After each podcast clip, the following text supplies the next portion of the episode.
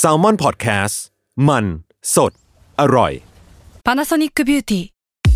มากกว่าเครื่องเป่าผมด้วยนาโนอีเทคโนโลยีล่าสุดที่จะเปลี่ยนทุกประสบการณ์ที่คุณเคยมี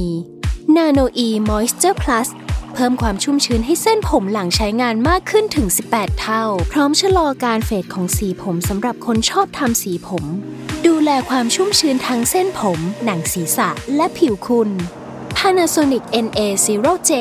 มีเทคโนโลยีนาโนอีที่ care only you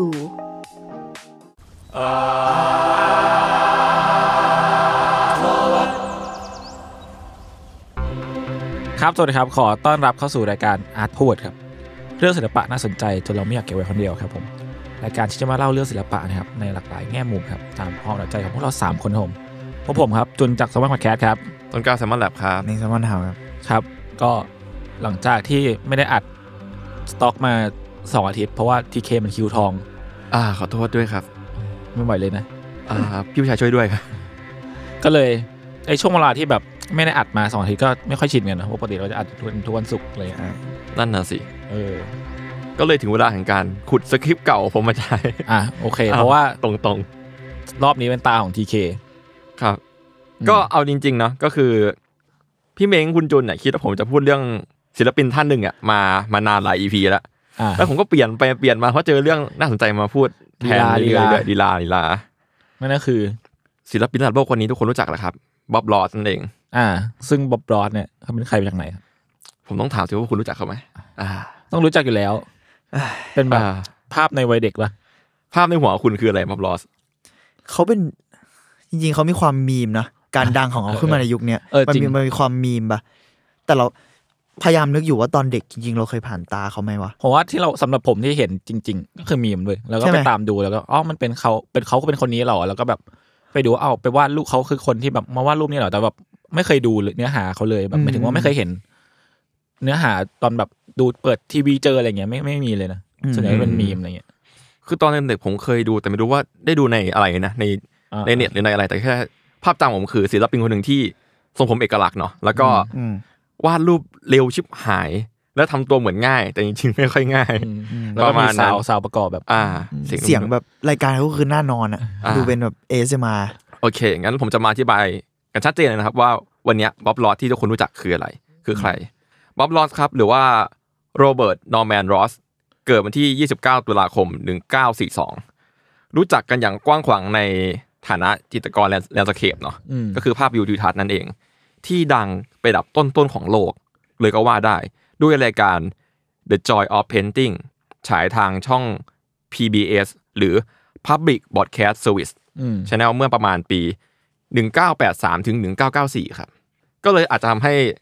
บางคนไม่ทันเนาะเพราะว่าก็ค่อนข้าง ก่อน เา ผมเกิดอีก ใช่ แต่เขา ใช่ ก็ดูอยู่นานนะ อยู่นาน เก้ปีป่ะถ้านับ แปดสามเก้าสี่ ไม่เกินดิ ประมาณประมาณเกือบเกือบสิบปีได้ ใช่ นะ เกือบสิบ10 ปี เออ อืมก็ที่ช่วงนั้นได้ฉายไปก็คือฉายในสหรัฐอเมริกาเนาะแต่ว่าทำไมเราทุกคนยังคุ้นเคย เพราะว่าในเวลาต่อมาครับ มันดังลามปามไปยันแบบแคนาดาลาตินยุโรป แล้วก็กลายเป็นดังตัวทั่วโลก เพราะว่าถูกซื้อลิขสิทธิ์ขายกระจายไปยันเอเชียเลย ญี่ปุ่งญี่ปุ่นมีแบบภาคเสียงเลยนะอะไรอย่างเงี้ย อืม เต็มไปหมดเลย แล้วก็จนทำให้เขาอะครับกลายเป็นบุคคลที่มีชื่อเสียงตั้งแต่ยุค 80 เนาะจนมาเกือบยุคมิลเลนเนียมหรือ 2000 และแน่นอนว่าก็กลายเป็นอินเทอร์เน็ตเซเลบริตี้ในเวลาต่อมา เซเลบริตี้ อื เซเลบริตี้ อืม อ่า แล้วก็นั่นแหละครับอย่างที่เขารู้กันว่ากลายเป็นมีมในทุกวันนี้ อืม ด้วยความสามารถในการวาดวิวทิวทัศน์อย่างสวยงามเนาะในรายการของเขาด้วยความเร็วสูง แบบเหมือนว่ามันโคตรง่าย แต่จริงๆ ยากเอาเรื่องในการจบแลนสเคปทั้งหมดในเวลาไม่เกิน 30 นาที อืม อืม ซึ่งเป็นสีน้ำมันด้วยนะ เออเขาเพ้น อืม เขาเพ้นสดทั้งรายการด้วยนี่ ใช่ครับ ไม่เคยมีหยุดเลย อืม แล้วก็คือรายการของเขาอ่ะก็เหมือนกับเราได้รับชมรายการที่มันเป็นอาร์ตเทอราปีเลยด้วยซ้ำถ้าเกิดมองในอีกแง่หนึ่งนะ อืมอืม มันก็แบบฟังสบายๆแล้วก็สอนให้เราแบบกล้าที่จะวาดภาพ อืมอืม อืมประมาณนั้น แล้วก็แน่นอนทุกคนจำได้ในชุดยีนส์ อืม แล้วก็หัวแอฟโฟรเมกลักษณ์ของเขา อืม ก็ เขาเลยชื่อบ๊อบลอดปะ ไม่ใช่เขาชื่อบอบลอดเฉย ไม่แบบบ๊อบคือแบบผมทรงบ๊อบไป ๆอ๋อจริงจริงจริงๆชื่อบอบ น่า อยู่แล้จะว มาจากโรเบิร์ตปะ ใช่ครับมาจากไม่ใช่ใช่ใช่มาจากโรเบิร์ต เบิร์ตบอกเหมือนไม่รู้ว่าต้องร็อบไม่ใช่วะ เออ ใช่ไม่รู้ เป็น แต่จริงๆฝรั่งก็มีชื่อเล่นอยู่ในบ๊อบบ๊อบแต่ว่าอันนี้เขาก็ไม่ได้อธิบายว่าบ๊อบรอสมาจากอะไร แต่ทุกคนในเรื่องไอ้ยในสารคดีผมดูอะเขาก็เรียกบ๊อบรอสเป็นปกติ อืม โอเค แน่นอนว่าข้อมูลที่ผมพูด คุณ เมื่อกี้ จะขายสารคดีกันไหมเนี่ย นิดหนึ่ง อ่า โอเค า โอเค โทษทีโทษที โอเคครับ ข้อข้อมูลพวกเนี้ยครับ ทุกคนน่าจะรู้จักกันดีอยู่แล้วเนาะอันนี้เมื่อกี้เป็นการรีแคป อืม ฐานข้อมูลสั้นๆให้ฟังละกัน แต่ว่าวันเนี้ยฮะผมจะพาทุกคนมาฟังชีวิตที่ลึกลงไปของเขาแล้วกันว่า สิ่งที่เขาเจอแต่ไม่มีโอกาสได้ถูกบอกเล่าเป็นวงกว้าง หรือว่าจุดที่ทำให้เรารู้สึกว่ามันหลุดมาจากภาพพ่อหนุ่มแอปโฟวาดวาดภาพแลนด์สเคปที่เราคุ้นเคยกันมีอะไรบ้าง เรื่องราวส่วนมากก็มาจากสารคดีชีวประวัติ ที่มีชื่อว่า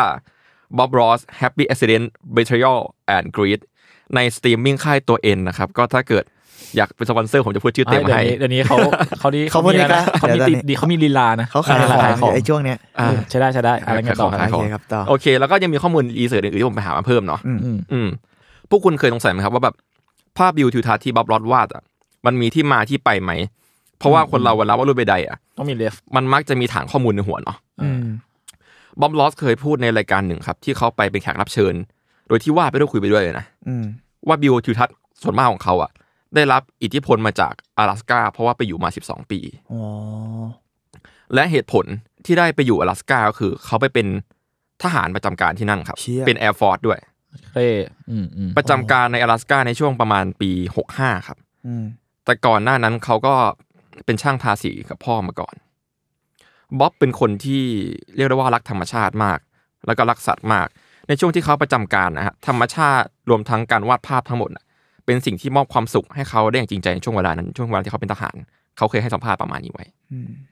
แต่รวมๆแล้วก็ชีวิตในฐานะทหารอากาศของบ๊อบอะครับเขาอยู่ประมาณ 20 ปีได้เลย แล้วก็แน่นอนว่าเขาก็ไม่ชอบการเป็นทหารเท่ากับการวาดรูปหรอกสุดท้ายเขาก็ลาออกออกมา แล้วก็มาเรียนมาทำงานวาดรูปสตีฟบรอสลูกของบ๊อบได้เล่าไว้ว่า จุดเริ่มต้นของบ๊อบนี่ก็คือมาจากการเริ่มวาดรูปแรกๆเลยก็คือเป็นการวาดภาพวิวลงบนกระทะร่อนทองเก่าๆกับแม่เขาครับ แม่เขาชื่อวิกกี้รอส ซึ่งพอวาดได้ก็เอามาตกแต่งบ้านทั่วไปนี่แหละเหมือนคนที่มีงานอดิเรกวาดภาพ แล้วก็เริ่มต้นจากการวาดภาพเป็นงานอดิเรกเฉยๆก่อน แต่ว่าชอบวาดอย่างจริงจังมากๆ จนอดีตภรรยาวิกกี้ก็ได้บอกว่า บางวันก็แบบวาดถึงดึกถึงดื่นถึงแบบตีสองตีสามแปดโมงเช้ามาก็ไปทำงานต่ออะไรเงี้ย อืม เป็นประจำเลย เป็นแบบนี้ตั้งแต่คบหากันเลยมันทำให้เรารู้ว่า คนนี้ก็ดู น่าจะชอบวาดภาพแค่ไหนนะ แม้ว่าจริง ๆ แล้วอ่ะเขาจะเริ่มต้นด้วยการวาดด้วยเป็นงานอดิเรกเนาะ รวมทั้งแบบอาจจะมีสกิลจากการเป็นลูกช่างทาสีมาก่อน แต่ว่าจริง ๆ แล้วบ๊อบลอสก็มีครูสอนนะครับ อืม ครูของบ๊อบลอสชื่อจอห์นไทม์ครับ แต่ว่าจอห์นน่ะไม่ค่อยอยากจะออกมาแจ้งให้สังคมทราบเท่าไหร่ว่าเขาเป็นครูของบ๊อบเพราะว่าเขาคิดว่าบ๊อบอ่ะมีฝีมือดีตั้งแต่มาโรงเรียนคลาสแรกแล้ว อืม ดีจนแบบมีคนในคลาสอะวางผู้กันแล้วมาดูว่าบ๊อบวาดอะว่าเป็นอย่างไร แล้วก็พูดเล่นอย่างขำๆว่าแบบบ๊อบอะก็ชอบมีผู้ชมด้วยตั้งแต่ตอนนั้นแล้ว อืม มัน ประมาณ ชอบชอบให้แบบมีคนมานั่งดูเขาวาดอย่างเงี้ย ใช่แบบชอบวาดและพูดคุยกับผู้คนอะไรอย่างเงี้ยซึ่งแบบ อ๋อ เป็นสิ่งที่หาได้ยากในคนที่ชอบวาดรูป อืมอืม เพราะแบบเหมือนเวลาเราวาดรูปเป็นคนมายืนมองก็จะ เป็นผมก็จะแบบ กดดัน โลง นะ ๆ อ่า เก่ง ใช่ เก่ง แล้วแบบเขาก็ชอบและเป็นอย่างนี้มาโดยตลอด โดยช่วงแรกอะครับบ๊อบได้วาดแบบเชิงเทนนิชันแนลทั่วไปมากกว่า ไม่ได้วาดแค่วิวหรอกประมาณนั้น อันนี้อันนี้ถามแป๊บหนึ่งคือไอ้คลาสเรียนที่บอกเนี่ยมันคือคลาสแบบตอนเขาโตแล้วใช่ไหมไม่ไม่ใช่ว่าเขาไปเรียนโรงเรียนศิลปะหรืออะไรใช่ห ไม่ใช่ครับ เป็นเหมือนเวิร์กช็อปครับ อ๋อ คือในอเมริกามีการมีเวิร์กช็อปวาดรูปก็ค่อนข้างนิยมในยุค 80 เหมือน เน เทค อะ คลาส ไปไปเทคคลาสใช่ ก็นั่นแหละก็คือหลังจากที่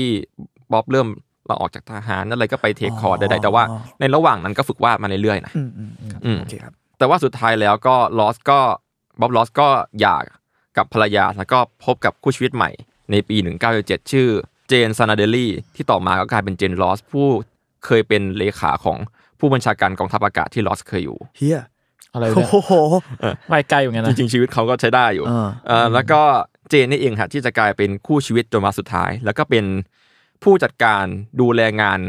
ทั้งทั้งหมดทั้งปวงให้บ๊อบลอสเลย ในตอนที่บ๊อบลอสได้เป็นคนมีชื่อเสียงแล้วทำรายการแล้ว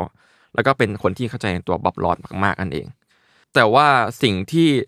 ทำให้บ๊อบลอสอะกลายเป็นบ๊อบลอสที่เรารู้จักกันนะก็คือการที่บ๊อบลอสอะได้รู้จักกับเทคนิคที่เรียกว่าเวทออนเวท อืม อืม เช่นในสีน้ำปะ จะเรียกว่าใช้กระสีน้ำก็ได้แล้วก็ใช้กระสีน้ำมันก็ได้ อืม มันก็คือเปียกบนเปียกกันเนาะ อืม แล้วก็ก่อนอื่นเนี่ยผมพูดถึงเทคนิคเวทออนเวทก่อนละกัน คือมันเป็นเทคนิคที่บ๊อบใช้จนเป็นเอกลักษณ์ในรายการของเขาเนาะ คือเวทออนเวทนะครับ มันคือ เปียกบนเปียก หรือว่าชื่อแบบมีสาระหน่อยก็คืออลาพิมาเป็นเทคนิคเก่าแก่ที่ใช้เร่งความเร็ว แล้วก็ทำเท็กเจอร์ให้เนียนตาผิวไหวครับ เมื่อก่อนมักจะใช้ในการวาดแบบพวกแบบเส้นผมและผ้าบางอย่าง อืม อืม เอาไว้ใช้ในพวกศิลปะแบบ impressionist มาก่อนครับ มันมันมันเก่ามากแล้วล่ะ อืมอืมเป็นการแบบปาดน้ำไปก่อนไหม อืมปะก็คือ ปาดน้ำไปก่อน เอาน้ำ ถ้าเป็นสีน้ำอ่ะ เปียกกับเปียกมาใส่กันอะไร เออ เพื่อแบบเกลี่ยได้ไว อืม ประมาณนั้นแล้วก็ภาพดังๆในศิลปะอิมเพรสชันนิสที่เรารู้จักกันก็คงแบบ แนวแบบผู้คนแสงแดดบรรยากาศใดๆเนาะดัง ๆ ก็โมเน่แล้วก็แวนโกะนั่นแหละในลัทธินี้เนาะแต่ว่าจริง ๆแล้วครับบ๊อบได้ได้เห็นเทคนิคเนี่ยมาจากบิลอเล็กซานเดอร์ครับบิลอเล็กซานเดอร์เป็นจิตรกรเจ้าของรายการชื่อ The Magic of Oil Painting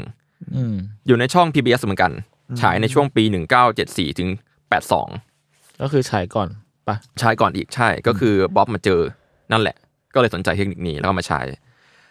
ใครที่ได้ลองไปเสิร์ชดูจะพบว่ารายการนี้ครับ มันคล้ายกับรายการของบ๊อบอย่างมาก ก็คือมีคนมายืนวาดรูปให้ดู ในแบ็กกราวห้องออกเป็นมืดอะไรอย่างเงี้ยครับ อือฮึ มีจัดไฟจัดอะไร แต่สิ่งที่แตกต่างก็คือบิวอะครับ เป็นคนเสียงดังกับโชคโฮกฮากหน่อยไม่นุ่มนวล อ่าอ่า เหมือนที่บ๊อบเป็น คนละคาแรคเตอร์ คนละ อืม คาแรคเตอร์ แล้วก็จริง ๆ แล้วครับ หลังจากปลดประจำการทหารเนี่ยบ๊อบก็ได้ไปเรียนกับบิวด้วย อืม แล้วไปเทคเวิร์กช็อปนั่นแหละ แล้วก็ได้รับการทาบทามจากบิลเนี่ยแหละ มาเป็นครูสอนศิลปะ ขายคอร์ส ขายสี ขายผ้าใบที่ Magic Art Company ของบิลเอง อืม อืม ผมเคยเห็นช็อตเขาเจอกันในรายการทีวีด้วยซ้ำนะแบบ เป็นแบบช็อตที่แบบบิลยื่น ยื่นแปรงทาสีให้บอบแบบ The Mighty Bob ไอ้ก็แบบให้ให้แปรงอะไรอย่างเงี้ย อืม ซึ่งผมไม่มั่นใจว่ามันเป็นคลิปโปรโมทรายการหรือว่าคลิปโปรโมทคลาสไม่มั่นใจเหมือนกันฟุตเทปมันเก่าละแต่ใดๆอะครับ เทคนิคเนี้ยก็นำพาให้บ๊อบมาเจอจุดจุดหนึ่งที่เป็นจุดเปลี่ยนชีวิตของเขา ก็คือจุดที่ทำให้เขาพบกับแอนเนตโควาสกี้แอนเนตโควาสกี้เนี่ยลองคิดสภาพเป็นเป็นคุณป้าที่มีลุคแบบผมสีบลอนด์ดูมีฐานะคนหนึ่งนะครับแอนเนตมาโรงเรียนวาดภาพกับบิลอเล็กซานเดอร์ครับที่เป็นทั้งอาจารย์แล้วก็เป็นทั้งเจ้านายของบ๊อบในเวลานั้นเนาะ อืม ทว่าคลาสของบิลไม่ว่างครับเพอฮอตตอนนั้นก็ดังพอสมควรเลยทำให้แอนเนตได้มาเรียนกับบ๊อบลอสแทน และสตีฟลอสอะครับลูกชายของบ๊อบได้กล่าวไว้ว่า เหมือนกับว่าเธอก็คือแอนเนตเนาะกำลังตามหาอะไรบางอย่างอยู่ แล้วเธอเจอเจอมันในตัวบ๊อบลอสมันไม่ใช่แค่ภาพวาด แต่มันเป็นอะไรที่ยิ่งใหญ่กว่านั้นก็คือแอนเนตอะรู้สึกว่าเธอได้มีพลังได้รับแรงบันดาลใจในคลาสของบ๊อบที่บ๊อบสอนอยู่เอง ก็คือจริงๆขนาดนั้นนะฮะแอนแอนเนตเพิ่งเสียลูกชายไป อืม แล้วก็ต้องการบางอย่างเพื่อรักษาอาการซึมเศร้าของเขาที่จะ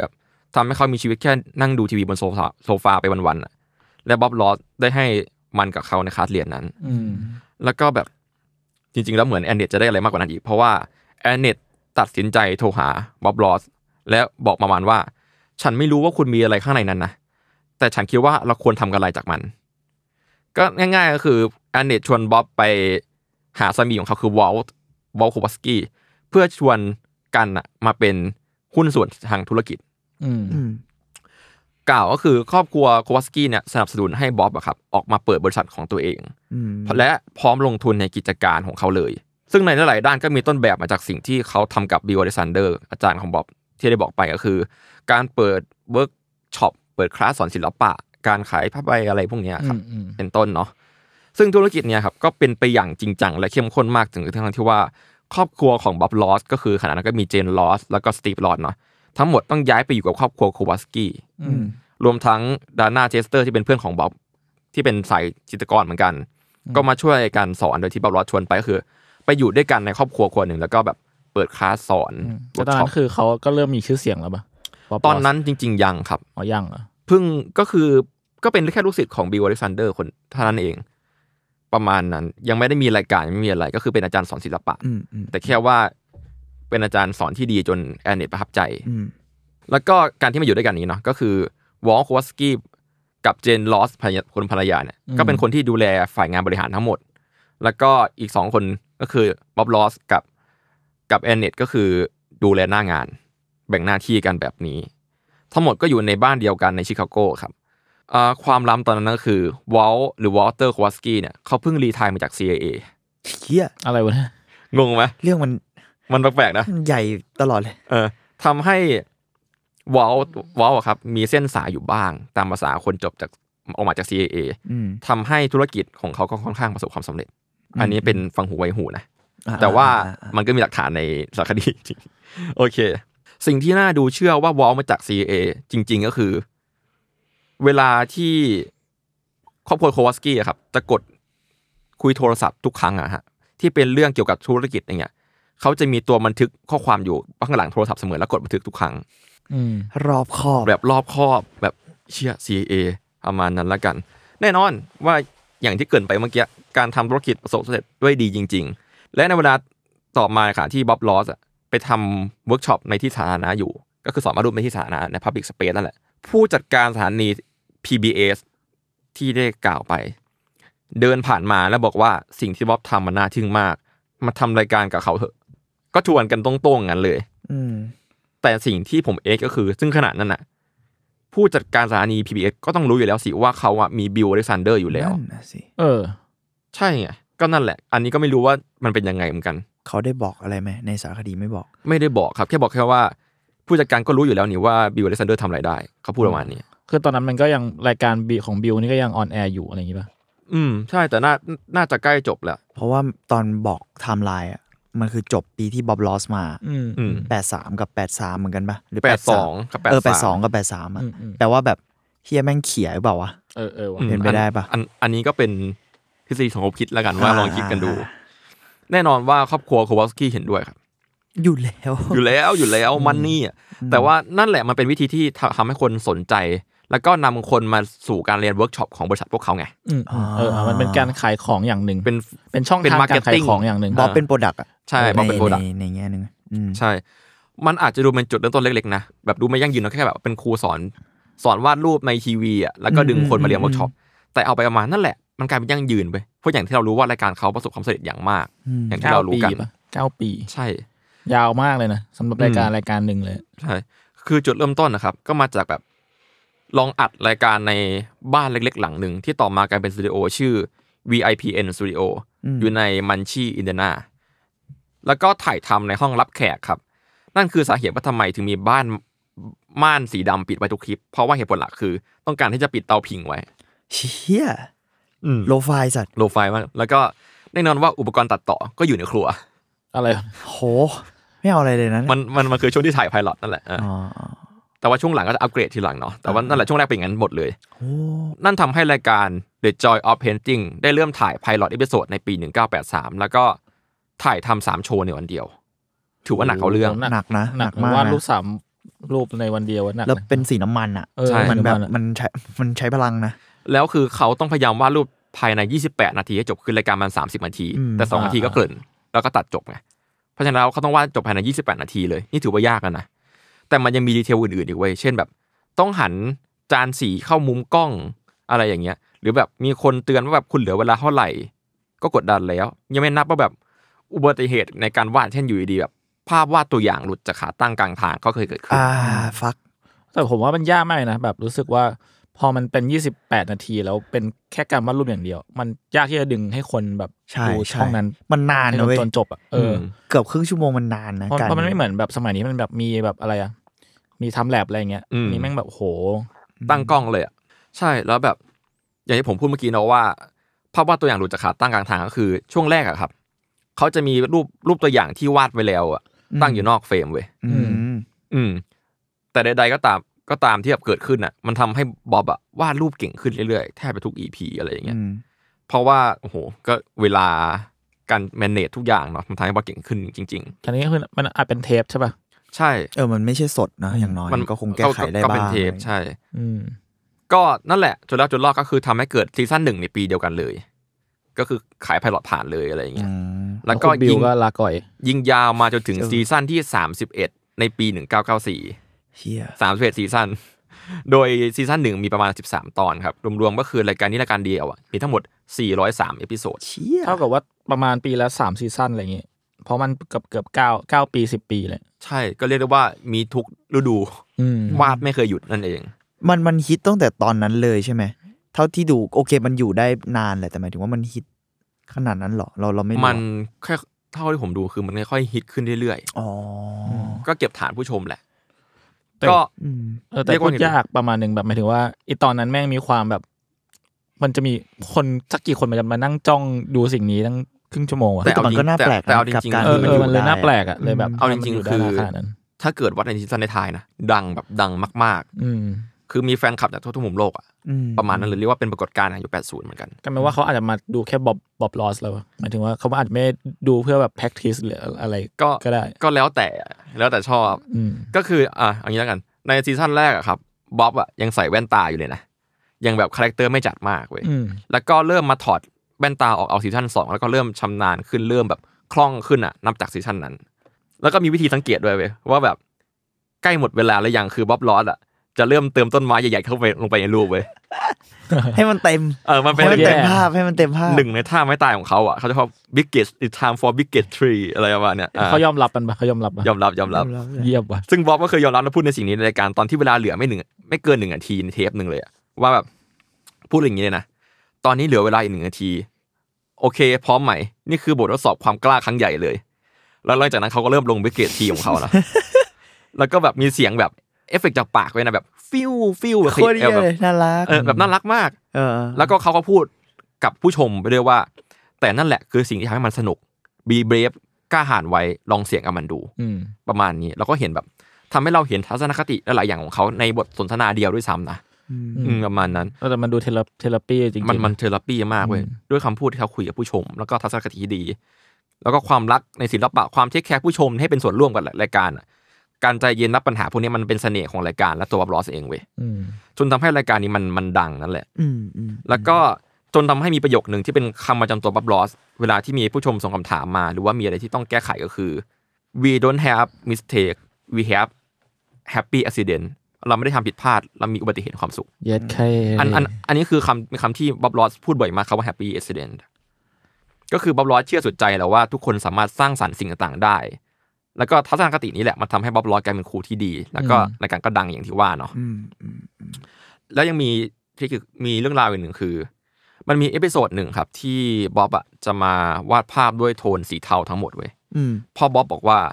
พูดตอนเปิดรายการเลยนะ ว่าแบบมีชายคนหนึ่งอะมาคุยกับเขาตอนเขากำลังเปิดเวิร์กช็อปข้างนอกว่า เขาไม่สามารถทำงานศิลปะได้หรอก เพราะว่าเขาตาบอดสีหนักมาก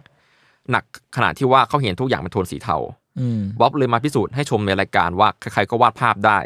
ในรายการนั้นบ๊อบรอดเลยวาดวาดภาพด้วยโทนสีเทาทั้งหมดเว้ยก็ตอบคำถามเขาว่าทุกคนวาดได้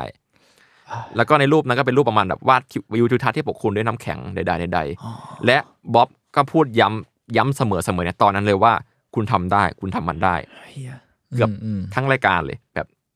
เออทัศนคติเขาดีจริงๆนะ อืม ใส่ใจจริง ๆ แหละ ก็นั่นแหละมัน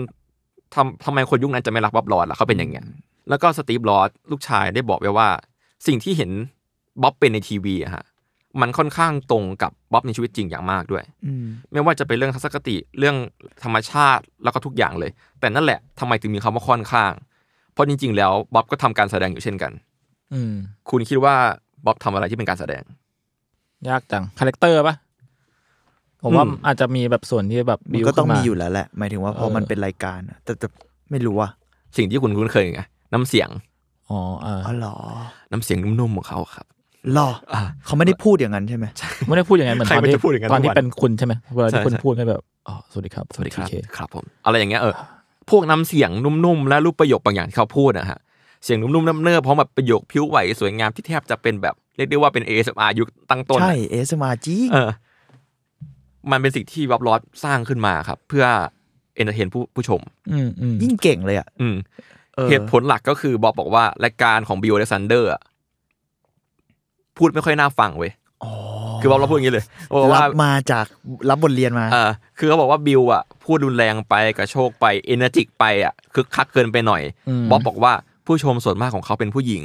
อืม เขาก็เลยอยากลองทำให้มันแบบเชิงกระซิบกระซาบในรายการดูอะไรประมาณเนี้ย นี่มันสิทธิ์ล้มครูชัด อืม ๆสิทธิ์ล้มครู ซึ่งคำให้การก็ตรงกันเยอะเลยนะแบบไม่ว่าจะเป็นตัวแอนเนตเองหรือลูกหรือลูกอย่างสตีฟเองก็พูดเรื่องนี้หมดว่าแบบบ๊อบอ่ะพูดในรายการเหมือนคุยคุยกับผู้หญิงสองต่อสองอ่ะ อ่าอ่าอ่าร วมทั้งแบบมีความเซ็กซี่เล็ก ๆ อยู่ชามวิ่งชามวิ่งอยู่ในนั้นอะไรอย่างเงี้ยใครอยากพิสูจน์ว่าจริงแค่ไหนก็ลองไป อ่า ชมดูใน YouTube แล้วกันว่าจริงอย่างที่ผมพูดไหม อืม อ๋อ บุคบุคลิกเขาก็เป็นคนปกติใช่ไหมล่ะแบบอยู่ข้างนอกเลย ก็เป็นคนปกติก็เป็นคนใจดีทั่วไปแหละ อืมอืม แต่ไอ้เรื่องความแบบกระเซากระซาบนี่ก็ จะเศร้าก ระเสาเลยวะ ก็ไปลองฟังดูกันแล้วกัน แต่ที่แน่ๆฮะ ก็คือแฟนคลับสาวของบ๊อบก็เยอะขึ้นจริง ๆ หลังจากนั้น ด้วยความที่บ๊อบเองก็เป็นคนมีเสน่ห์อยู่แล้ว ส่งผลยังคนรอบตัวเลย ประมาณนั้น แอติจูดแปดศูนย์ แล้ว แบบ แล้วผ ชาย ม เป็นใหญ่ ผมเขาของจริงไหม คุณคิดว่า เฮ้ย อย่า เรื่อง บอก จริงหรือจอจี้ครับ อย่าบอกนะว่า อ่ะ ไม่น่าใช่ผมว่าไม่น่าใช่ของจริง หรอเราหูไม่รู้ว่ะแต่แม่งไมโบรนเหมือนกันนะถ้าไม่ใช่ของจริง คำตอบก็คือจริงครึ่งไม่จริงครึ่ง เขาตอบผมเหรอหรือ ผมจริงๆบ๊อบลอสเป็นคนผมตรงครับ อ๋อ แต่ว่าเขา ไปดัด ไปดัด อ๋อโอเค อ๋อสร้าง ทำ คาแรคเตอร์ ไม่แย่มากไม่แย่มาก ไม่แย่เข้าใจ ถ้าเป็นแบบหยุด ถอด ถอด วิ วิ ก กออกมา มาปุ๊บ ทำทำแฮร์เฟิร์มแล้วก็ต้องไปดัดทุกทุกสองถึงสามเดือนด้วย เพราะว่ารักษาคาแรคเตอร์ไว้ อ่าอ่ะ และเป็นสิ่งที่ดาร์กที่ว่าสตีฟลูกชายเคยบอกไว้ว่าบ๊อบลอสจริงๆ แล้วเป็นคนที่รักทรงผมมากและชอบทำทรงผมใหม่ๆเสมอ เออ แต่ว่านั่นแหละพอมาทำรายการนี้ เปลี่ยนไม่ได้ เป็นเคิร์ดอะ เก้าปีเลยนะเว้ย โหดร้ายมาก นั่นแหละนั่นแหละไปโบรอย่างหนึ่งสงสารเขาเหมือนกัน เออ ถ้าเขาทำแบบโมฮอคมาสักตอนก็น่าจะดีนะ สัก แล้ว ซี ก็ ซั่น แล้วก็หนึง ทำเสียงเหมือนเดิมกระเซาก แล้ว ระ ก็ เซา ผมเนี่ยตั้งเนี่ย Mohawk เออ แล้วผมจะเติม โคตรแย่ ต้นไม้เข้าไป ใจร้ายเหมือนกัน ลองไปหาภาพบ๊อบลอสตอนหนุ่มๆได้ครับ หล่อหล่อเอาเรื่อง อืม แต่ ตอนแบบ แต่หน้าเขาดูเท่อยู่แล้วนะ ก่อนก่อนหน้าที่เขาจะทำผมอย่างนั้น เท่อยู่แล้วอะ หล่อมาก แล้วก็แน่นอนทุกอย่างดูดีและยิ่งใหญ่ใช่ไหมจากที่พูดมาเมื่อกี้เนาะแต่อยากบอกให้ทราบว่าในยุค 80 นะฮะ รายการของบ๊อบไม่ได้เป็นออริจินอลอย่างที่เรารู้เนาะว่ามีของบิลอเล็กซานเดอร์เองก็ตาม แล้วก็ในช่วงเวลานั้นนะฮะ มันมีรายการทำนองเดียวกันเยอะพอสมควร ก็คือเป็นรายการที่แบบสอนคนวาดภาพทางโทรทัศน์ อืมอืม เพราะว่ามันเป็นยุคที่คนเริ่มตระหนักในงานอดิเรกแล้วมั้งครับ แล้วก็ อ๋อ แล้วก็มันก็มีการทำเวิร์กช็อปใดๆเป็นเรื่องปกติเนาะอืม อืม รายการของครอบครัวเจนสกินก็เป็นอีกรายการหนึ่งที่ที่ดังในยุคนั้นครับ ก็คือเป็นแนวเหมือนวับลอดเลย แต่ว่าเขาจะเน้นวาดภาพดอกไม้เป็นต้น แต่ละแต่ละรายการก็จะมีเสน่ห์ที่แตกต่างกัน อืมแต่ดูช่วงนั้นแบบรายการวาดรูปนี้ดูมีเยอะเหมือนกั ค่อนข้างบูมเหมือนกัน อืม ก็คือใครสนใจแนวไหนก็เปิดชมมันเอง แล้วก็บ๊อบลอดก็รู้จักกับครอบครัวเจนกิลส์เหมือนกันอะไรอย่างนี้ แต่นั่นแหละอย่างที่เราสัมผัสได้เลยว่ารายการของบ๊อบดังที่สุด อืมดีนะหมายถึงว่า ไม่รู้ว่าเดี๋ยวนี้มันยังเป็นอย่างนั้นไหมอ่ะผมผมไม่รู้เหมือนกันเนาะ เออผมก็อยากรู้นะว่าเดี๋ยวนี้มันยังมีรายการสอนศิลปะใน เอ ที อมัน วีอยู่ไหม มันน่ารักนะหมายถึงว่ารายการแบบ มัน เนี้ย อาจจะแบบแค่เปลี่ยนแพลตฟอร์มมาอยู่ใน YouTube เลย อื มั้ง ม อ๋อก็จริง ก็จริงนะ มาออนไลน์มา ในคอะไร วามทรงจำผมจำได้แค่ Art Attack เฮ้ย ผมรัก ชอบ อาร์ มา ต ก แอคแท็กมาก อ่ะผมเลยอ่ะ มันก็เลยชื่อรายการนี้ยังไงล่ะอ่ะไม่ใช่ อ่ะก็นิดนึง อ่าโอเคบ๊อบกลายเป็นศิลปินที่เรารู้จักกันนะมากแบบดังสุดๆเนาะมีตอนนี้ก็คือบ๊อบอะมีแฟนคลับทุกเพศทุกวัยอะเนาะ อืม ดังในระดับที่แบบมีคนถือภาพมาขอให้บ๊อบเซ็นให้แบบเป็นดาราเลยอะไรอย่างเงี้ย มอืม รายการรายการของบ๊อบก็ออนแอร์ไปหลายประเทศเรียกได้ว่าเขาเป็นรายการศิลปะที่ประสบความสำเร็จที่สุดในทุกวันนี้เนาะ อืม แล้วก็เขาก็ไปออกตัวไปออกตามรายการทีวีโชว์ต่างๆ มากมายเลย โชว์ตัวในงานต่างๆ ก็มี หรืออย่างที่เราคุ้นเคยแบบเขาเคยทำโลโก้ให้ MTV ด้วยที่เป็นคลิปแบบ มันคือ MTV อ่ะมันมันมันจะชอบมีคลิปแบ นึ บ กออกละ เอาคนมาเล่นกับโลโก้ตัวเองอ่ะเหมือนอดอลโซวิมอ่ะอ่ะก็มีเวอร์ชันหนึ่งของบ๊อบรอสเหมือนกัน หรือการออกหนังสือเองก็ตาม ทุกอย่างไปได้ด้วยดีหมด และนั่นแหละมันถึงจุดที่เรียกว่าบริษัทบ๊อบลอสอินส์เติบโตถึงขีดสุด เพราะว่าตอนนี้ครับไม่ได้มีแค่คลาสสอนแล้ว แต่มียันสีผ้าใบผู้กันยี่ห้อบ๊อบลอสเอง เชี่ย ที่ร่วมกับเวเบอร์ จริงเหรอ อืม เวเบอร์เป็นคนสร้างให้เว้ย เคร่ ภายใต้การบริหารของครอบครัวโควาสกี้เช่นเดิม ผู้กันก็คือเอาผมบอบลอยมาทำ เออไม่ไม่ โอ้โห รอเล่น ม้วน ที่ผ ดี ม เลย เจอรูปเขาแล้วด้วย หน้าอย่างเท่ไปไหนแล้ววะ โอเคครับ ต่อ โทษที สตีฟเคยบอกไว้ว่า ถ้าถามบ๊อบว่าสีหลอดราคาหลอดเท่าไหร่ ขายไปกี่ชุดแล้ว เขาคงไม่รู้เรื่องนี้เลย ยกเว้นเรื่องคุณภาพสีบ๊อบลอสดูละเอียดมาก เพื่อให้สีของเขามีคุณภาพที่เหมาะสมเนาะแล้วก็สามารถใช้กับเทคนิคเวทออนเวทของเขา เขาไม่ยอมปล่อยให้แบบของไม่ดีออกไปอ่ะแล้วก็เป็นคนที่ขวางหลายๆอย่างในการทำโปรเจกต์นี้ด้วย อืม อืม ก็ชื่อเสียงเขาอะเนาะ อืมอืม อืมแต่นั่นแน่นอนว่า ครอบครัวโควาสกี้เริ่มเห็นผลประโยชน์ทางธุรกิจเพื่อผลกำไรที่มากขึ้นครับ จึงทำให้มีการทะเลาะกันทางโทรศัพท์หลายครั้ง อืม อ่าอ่า และสิ่งที่บ๊อบอยากทำก็คือสอนผู้คนอยู่แล้วอะแต่ตอนเนี้ยบ๊อบต้องทำแบบพ่วงเรื่องการขายของ ธุรกิจเนาะ รวมทั้งผลกำไร และการกดดันทางธุรกิจด้วย อื มันทำให้หลังจากนั้นอะหลายๆอย่างเริ่มแย่ลงครับ อ๋อ แซด มีหน้าทำไมสารคดีมันมีคำว่ากรีดอยู่ในนั้น ใช่ กรี ช่ว ด งนี้ อะไรนะ กรีดที่แบบว่าความโลภเลย ใช่ สารคดีของ อืม คุณบ๊อบรอด รวมทั้งเรื่องที่บ๊อบพบว่าเจนภรรยาของตัวเองครับเป็นมะเร็งก็ใช่ด้วย โอ้แซด คือบ๊อบเสียใจหนักมากกับสิ่งที่เกิดขึ้นเนาะ สตีฟได้กล่าวไว้ว่าน่าจะเป็นแค่ครั้งที่สองในชีวิตที่เขาเห็นพ่อตัวเองอะร้องไห้หนักมากอะทั้งแบบลงไปนอนกอดท่าทารกแล้วร้องไห้ อืมอืม เพราะว่าหลังจากที่พบว่าภรรยาเป็นมะเร็งได้ไม่นาน ภรรยาเขาก็เสียชีวิต อ่า อืม ในขณะนั้นก็บ๊อบก็ได้แบ่งปันเรื่องราวกับผู้ชม แล้วก็ได้รับจดหมายเป็นกำลังใจให้มากมายในรายการ แล้วก็ได้มีมีซีซั่นหนึ่งครับ ขึ้นหน้าจอโชว์เลยว่าซีซั่นนี้ อุทิศให้กับความทรงจำของภรรยาของบ๊อบลอส เจนแอลรอสเลยอะทั้งซีซั่นเลย อืม ก็สื่อได้ว่าบ๊อบก็รักภรรยาคนนี้ของเขามากๆนั่นเอง แล้วก็การเสียชีวิตของเจนลอสนะครับ กระทบชีวิตบ๊อบมากจริง ๆ แม้แต่ในประโยคที่เขาพูดกับผู้ชมเองในรายการ เช่น บอกพูดประมาณนี้นะ บางครั้งเมื่อคุณอารมณ์ไม่ดี ภาพวาดมักจะมืดลง เพราะภาพวาดสะท้อนอารมณ์ของคุณ บางครั้งคุณก็ไม่รู้ตัวด้วยซ้ำมันเกิดขึ้นได้ ถ้าลงสีสว่างลงบนสีสว่าง มันไม่ได้อะไร ถ้าลงสีมืดลงบนสีมืด คุณก็ไม่ได้อะไรเหมือนกัน นั่นแหละมันเหมือนกับชีวิต นานๆทีคุณต้องเศร้าบ้าง จะได้รู้ความจะได้รู้เมื่อความสุขมาถึง และผมรอช่วงเวลาแห่งความสุขอยู่นะ อันนี้คือพูดในช่วงที่แบบหลังจากเสียไปแล้วพอพูดในรายการอะไรอย่างเงี้ย แสด อืมอืม อืม ประโยคนี้ผมได้ยินครั้งแรกผมก็เอาเรื่องเหมือนกันนะ อืม แล้วก็ประมาณสองสามอาทิตย์หลังจากที่เจนลอสตายอะครับ บอบก็พบว่าตัวเองเป็นมะเร็งต่อมน้ำเหลืองชนิดนอนเจอกิน โอ้ย ซึ่งคาดเดาว่าอาการโรคมะเร็งต่อมน้ำเหลืองเนี่ย มันอาจมาจากเทคนิคเวทออนเวทของบอบเองครับ อ๋อ จริงเหรอ มันเกี่ยวกันเหรอ เพราะเทคนิคเนี้ครับต้องใช้ทินเนอร์นิดหน่อยในการ อ๋อ ผสม เชี่ย เพื่อเร่งสปีดความเร็ว แล้วก็แทบทุกตอนเลยครับบ๊อบจะแบบสลัดแปรงหลังจุ่มทินเนอร์เพื่อทำให้แปรงหมาดๆแบบเร็วๆอ่ะสแปรงอ่ะตีกับ อืมอืม กรอบเหล็กข้างล่างอะไรเงี้ยอย่างรวดเร็วรุนแรงเลย เพราะว่าต้องเร่งเวลาวาดไง อืม มันทำให้ทินเนอร์น่าจะฟุ้งไปทั้งตัว อืม น่าจะฟุ้งเต็มห้องอะเพราะมันมองไม่เห็นอยู่แล้วเนาะแล้วก็น่าจะลอยเข้าไปในจมูกของบ๊อบก็เป็นได้ อืม อั แล้ น ว นี้ เขา คือ ก็อยู่กับมาสิ่งนี้ เก้า ตั้ง ปีอ่ะ ม สิบเกือบสิบปี ใช่แล้วก็วาดเยอะด้วย ก็อันนี้เป็นสิ่งที่สันนิษฐานกัน แต่คิดว่าก็เป็นไปได้ เป็นไปได้เป็นไปได้ อืม แต่สิ่งที่บ๊อบลอสตัดสินใจตอนที่ตัวเองเข้าใกล้ความตายสุดก็คือ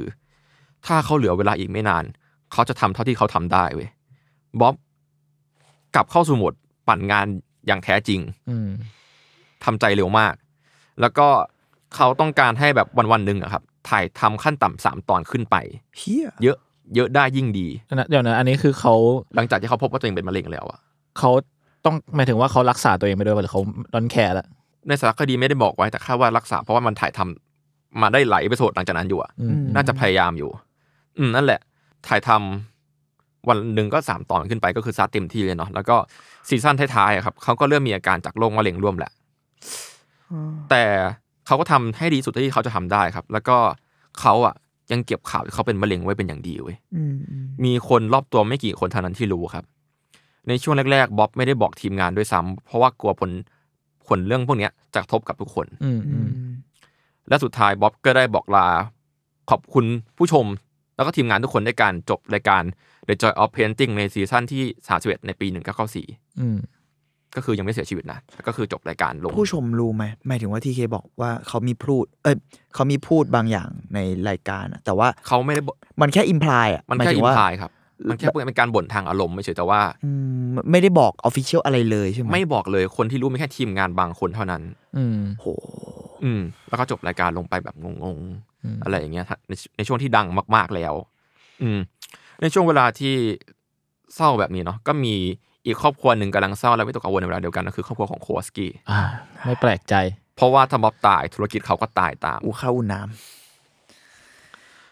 ก็ ำแสบ ก็มีหลาย ๆ อย่างครับที่แอนเนตโควอสกี้ทำในขณะนั้นก็คือ การมาของรายการ Bob Ross Presents The Joy of Painting Flower ในปี 1994 ก็คือเป็นรายการที่แอนเนตเป็นคนสอนวาดซะเอง อืม ในคลิปแรก ๆ ก็จะแบบมีบ๊อบรอสมาแนะนำแอนเนตแล้วก็ปล่อยให้แอนเนตสอนไป แล้วก็รายการนี้ก็เน้นหนักไปที่วาดดอกไม้ ก็คือนั่นแหละ Joy of Painting Flower เนาะแต่มันก็มีดราม่าด้วย เช่น หนังสือสอนวาดภาพดอกไม้ของแอนเนตที่ออกมา พร้อมกับรายการนะฮะ เนื้อหาคำแพทเทิร์นต่างๆ แทบจะเหมือนกับของครอบครัวเจอสกินที่บ๊อบรู้จักที่ผมพูดตอนแรกไปเลย กล่าวว่าเหมือนแทบจะลอกหนังสือสอนของของอีกรายการหนึ่งมาเลยอะ อืม เหมือนมาก ๆ รวมทั้งโปรดักที่ออกมา เช่น ผู้การขนแบดเจอร์สำหรับวาดดอกไม้ที่ครอบครัวเจอร์กึนได้ทำกับเวเบอร์เอง อืม ได้ถูกระระงับลายโปรดักต์ลายเนี้ยด้วยเหตุผลทางสิ่งแวดล้อมเว้ยแต่ อืม ทว่าทายดิ ผู้การจากบ๊อบจากรอสบัตอะก็ออกผู้การแบดเจอร์ในเวลาต่อมาเว้ย อืม อะไรอย่างเงี้ย เราเรางงว่าเดี๋ยวนะ ตอนนี้มันมี ตอนนี้มันมีขอใครง บ๊อบ คล้าย ใช่ ใคร ปะ นะ มันมีของบ๊อบเอง กับ อ่า โควสกี้ ก็ก็คือก็คืออย่างนี้ คือตอนนี้เนาะรายการของของบ๊อบมันกลายเป็น Joy of Painting Flower ที่โคว a สกี้เอเนโคว a สกี้มามาสอนวาดดอกไม้ใช่ไหม อ่าฮะ แล้วมันมีดราม่าที่ว่าหนังสือวาดภาพที่แอนเนตออกมาครับรายการนี้ออกมา เหมือนบ๊อบ มันไม่ใช่เหมือนม็อบเหมือนกับครอบครัวเจอกินที่สอนรายการที่เป็นรายการสอนวาดดอกไม้อะที่ผมพูดตอนแรก อ๋ออา อีกรายการ อืมอีกรายการเลย ถ้ามันเหมือนของบ๊อบก็คงไม่มีปัญหาอะไรหรอก นั่นน่ะสิผมมันบริษัทเดียวกับอ๋อเก็ตละไอ้ อ่า เชี่ยอะไรเนี่ย นั่นแหละ แบบไม่ว่าจะเป็นพวกคำพูดแพทเทิร์นต่างๆในหนังสือค่อนข้างคล้ายมาก ๆ ในสารคดีมีช็อตเปิดเทียบด้วยแล้วผมมองว่ามันก็คล้ายอยู่ อืม รวมทั้งโปรดักสินค้าที่ออกมาจากรายการด้วย เช่น คือครอบครัวเจอกินนะครับที่สอนที่เป็นรายการสอนวาดดอกไม้อะเขามีสินค้าขายดีของเขาคือ ผู้การขนแบดเจอร์เว้ย อืม ที่เอาไว้วาดดอกไม้ แต่ทว่าไอ้ผู้กันเนี้ยก็ทำกับบริษัทเวเบอร์เหมือนกันก็ที่ที่บ๊อบลอสอินได้ทำอ่ะ อืม อืม อืมแล้วผู้การขนแบดเจอร์เนี่ยถูกระงับลายโปรดักต์ไปด้วยเหตุผลที่แบบสมมติทางสิ่งแวดล้อมอะว่าแบบเป็นสัตว์ใกล้สูญพันธุ์ อ่า อะไรอย่างเงี้ย แต่ทว่าหลังจากที่ลายโปรดักต์ของครอบครัวจะกินถูกระงับไปอะผู้กันจากรอสบัตอะก็คือบ๊อบรอสบัตออกมาเป็นขนแบดเจอร์ อ่า อืม อะไรอย่างเงี้ย มันก็เลยเป็นสิ่งที่สงสัยเหมือนกันว่ายังไงนะ เออ ยังไงซิ เออเออ และหลายอย่างที่เกิดขึ้นนะครับทำให้ยอดขายกับต่างๆนานาของครอบครัวเจอกินที่เป็นรายการสอนวาดดอกไม้อะรวมทั้งรายการโทรทัศน์ของพวกเขาก็ค่อย ๆ ลดลงแล้วก็หายไป อืม ใช่อย่างนั้น อืม เพราะว่าอันนี้มันแมสกว่า โดนไอ้ชื่ออะไรนะ ครอบครัว เอเนตโควาสกี้เขา โควาสกี้โควาสกี้เหมือนเทคโอเวอร์ป่ะ เทโก มันไม่ใช่เทคโอเวอร์สิ เหมือนเหมือนบริษัทใหญ่มาทำขายแล้ว เออ แล้วยิ่งใหญ่กว่า มันคือบริษัทใหญ่มาแบบ ทำ ลอก product ลอกลายโปรดัก อ่า อะไรอย่างเงี้ย ใช่ อืมอืม มันคือเกิดขึ้นกับวงการศิลปะในช่วงนั้นก็คือแบบพอมารู้ก็เชี่ยน่ากลัว เออเออเพิ่งรู้ดีเทลแบบนี้ อืม แล้วก็มีคนสงสัยว่า อ้าว แล้วทำไมสตีฟไม่มาทำรายการต่อจากพ่อเขาอะทำไมเป็นเอเน็ตแทน ส่วนใหญ่เลยก็เพราะว่าจริง ๆ แล้วอะจริง ๆ แล้วบ๊อบลอสอะครับ อยากให้สตีฟลูกชายอะมาทำต่อเว้ย คือไม่ว่าจะเป็นการเชิญมาในรายการเขาเป็นระยะระยะๆนะก็ดีนะ คือในรายการของ The Joy of Painting อะมีบางตอนที่สตีฟมาวาดด้วยก็มี อืม ก็คือบ๊อบชวนมานั่นเอง แล้วก็มีการพูดชมฝีมือลูกในรายการด้วยนะ ก็เป็นการค่อนข้างชัดเจนว่าเขาอยากปูทางให้ลูกเขาพอสมควรเว้ย อืม แล้วก็สตีฟก็วาดเก่งจริง อ๋อ ก็ชอบบ้านเหมือนกัน ๆ ใช่ไหม ใช่ อืมอืม ค่อนข้างกดดันสตีฟระดับหนึ่งด้วยซ้ำ อ่า เขาก็เป็นแบบลูกของบ๊อบรอสอะไรอ อ่า ย่างเงี้ย ใช่ แต่ อืม สตีฟก็เก่งจริงๆแหละ แต่ว่าสตีฟอะครับ อยากออกไปทำอะไรของตัวเองเว้ย อ่าเข้าใจได้เลย ไม่อยากโดนพ่อกดดันในเรื่องนี้ มันเลยทำให้แบบมีการทะเลาะกันบ้างในระหว่างพ่อลูก อืม เพราะไม่อยากทำรายการโชว์ แล้วก็อื่นๆทำให้ความสนิทกันระหว่างสองพ่อลูกเนี่ยลดลง จนกระทั่งถึงช่วงเวลาที่บ๊อบลอสกลับมาป่วยหนักขึ้นเรื่อยๆทำให้สตีฟกลับมาพูดคุยและดูแลพ่อจริงจังขึ้น อืม อืม ทำให้บ๊อบอะยอมพูดเรื่องที่ไม่อยากบอกกับใครกับลูกเขาว่า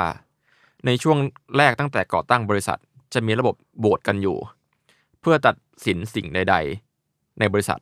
แต่ทว่าตั้งแต่เจียนลอสภรรยาของเขาตายไปอะครับ ทำให้คะแนนความเห็นจากบ๊อบไม่สำคัญอีกแล้ว เพราะว่าแพ้ผลโบสทำให้บ๊อบต้องทำบางอย่างที่เขาไม่ได้อยากจะทำแต่ต้องทำด้วยสัญญาเว้ย อื อืมอื ม ม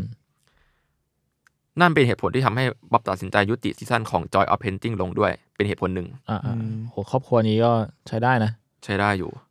กรีดมาก แล้วก็ในปี 1995ทำให้บ๊อบสร้างรายการใหม่ขึ้นมาก็คือ ชื่อรายการชื่อ The Adventure of Elmer and Friends เป็นรายการทีวีโชว์สำหรับเด็กครับ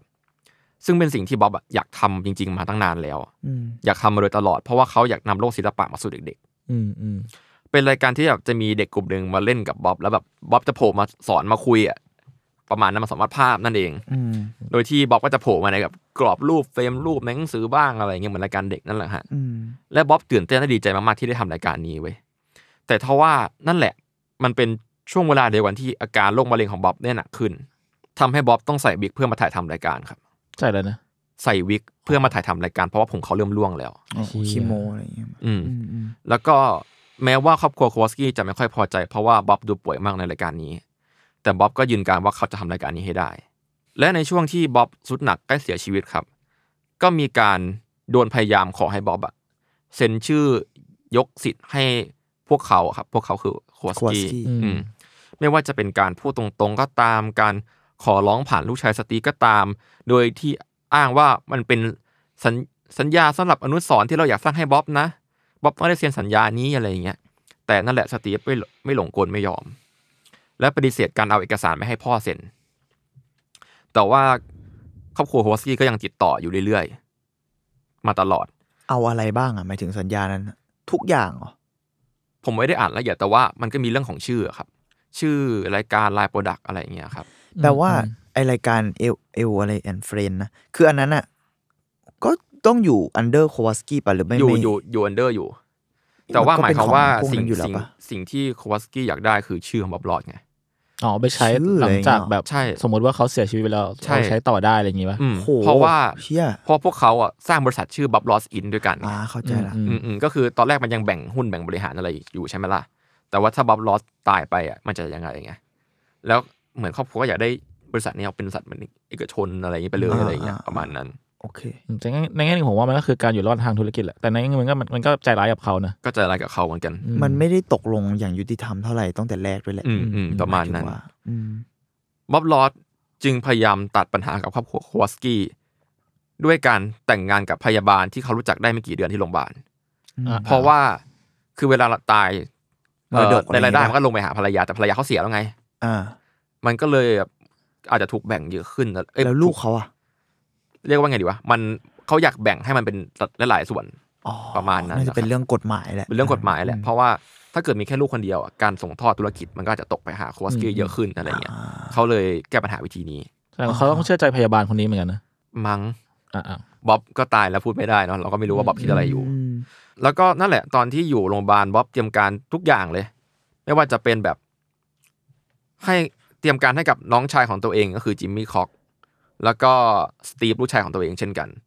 ก็พูดง่ายๆก็คือบ๊อบอะไม่ยอมสูญเสียชื่อตัวเองให้กับตระกูลโควอสกี้อีกต่อไปอะ อืม แต่ว่าสุดท้ายแล้วครับบ๊อบก็ได้เสียชีวิตในวันที่ 4 กรกฎาคม1995 อืม ประเด็นคือหลายๆคนไม่ค่อยรู้ว่าบ๊อบลอสตายไปแล้ว ใช่ ก่อนก่อนหน้าแบบตอนนั้นที่เคทำสคริปต์หรืออะไรเรื่องเนี้ย อืม กูก็ยังนึกว่าเขามีชีวิตหรืออะไรอยู่หรือเปล่า แบบไม่ไม่รู้อ่ะ อืม อืมมันมาจากคำให้การของสตีฟลอสแล้วก็ดันนาเจสเตอร์ที่เป็นเพื่อนจิตรกรที่แบบเปิดเวิร์กช็อปร่วมกับบ๊อบเนาะ อ่า เขาบอกว่า ส่วนหนึ่งนั้นมาจากสิ่งที่ครอบครัวควอสกี้ทำก็คือ พยายามไม่ให้คนรู้ข่าวว่าบ๊อบเสียชีวิตแล้ว จริงเหรอ โอ้ ไอ้เชี่ย ในงานศพของบ๊อบมีคนมาประมาณแค่ 30-40ถึง40 คนเท่านั้น เป็นสิ่งที่ผิดปกติมากสำหรับคนดัง ใช่ จอห์นไทม์อาจารย์คนแรกของบ๊อบก็บอกก็บอกว่า มันรู้ว่าบ๊อบตายแล้วจากการอ่านอ่านข่าวในนิตยสารด้วยซ้ำอ่ะไม่ได้ไปงานศพไม่มีใครมาแจ้ง แล้วเหมือนจะไม่ใช่ข่าวที่แบบใหญ่มากมันปิ ใช่ ดปิดอะไรไว้อย่างเงี้ย ผม ปะ ผมดูภาพในนิตยสารนี้ขึ้นแล้ว มันเป็นคอลัมน์เล็ก อืม แต่ว่ามันโดนปิดนะ ๆสำหรับผมก็ น่าจะโดน นาน่าจะตีความได้อย่าง น่า นั้น จะมีเอ่อมีสิทธิ์เป็นไปได้เนาะ มีสิทธิ์เป็นไปได้แล้วกัน หรืออาจจะแค่โดนข่าวอื่นบดบังอันเนี้ยขอติต่างแล้วกันลอง อ่า พิจารณา พูด ดู ยากพูดยากครับ อืมสตีฟได้กล่าวไว้ว่า ทุกวันเนี้ยเขายังต้องคอยบอกบางคนด้วยซ้ำอยู่เลยว่าพ่อเขาได้ตายไปนานแล้ว อืม อืม ประมาณนั้น หลังจากนั้นนะฮะบ๊อบลอสอินโดยเฉพาะคลาสสอนต่างๆ เนี่ย ภายใต้การครอบควบคุมของครอบครัวเจอสกินก็เริ่มเปลี่ยนไปเว้ยเช่น มีใบคู่มือมาให้แบบผู้มาเทคคลาสเซ็นโดยเฉพาะคลาสฝึกสอนคลาสฝึกสอนคือ ฝึกสอนคนเพื่อที่จะมาเป็นมามาเป็นอาจารย์นะฮะ อืม อืมได้รับใบคู่มือดึงมาให้เซ็นซึ่งดูเป็นสัญญามากกว่าใบคู่มือด้วยซ้ำเพราะมีเขียนไว้ว่าเช่นแบบ ห้ามแนะนำชักชวนหรือโฆษณากับใครก็ตาม ให้ใช้โปรดักต์อื่น ไม่ได้ โอ้ ต้องใช้ของลอสเท่านั้น อะไรอย่างเงี้ยครับ ค่อนข้างกดดันพอสมควรเริ่ม อืม บิสเนสมากขึ้น แล้วก็ยังไม่นับถึงเรื่องสินค้าต่างๆ ที่เกี่ยวกับบับลอสนะ ที่เริ่มออกมามากมาย ไม่ได้มีแค่เครื่องมือวาดรูปแล้ว เช่น อย่างที่เรารู้อะแก้วมักของเล่นเสื้อผ้าพวกของมีมีมหรือไอคอนิกอะ อืม ก็ออกมาหลังจากที่บับลอสตายเว้ย อืม อืม ลอเรนซ์แคปอดีตพนักงานบริษัทมาตินเอฟเวเบอร์หรือนั่นแหละเวเบอร์ลูกชายของแดนนิสแคปที่เป็นเจ้าของเวเบอร์เอง ได้ตัดสินใจครับ ให้สัญญาของบริษัทที่มีต่อการทำลายโปรดักต์ของบ๊อบลอส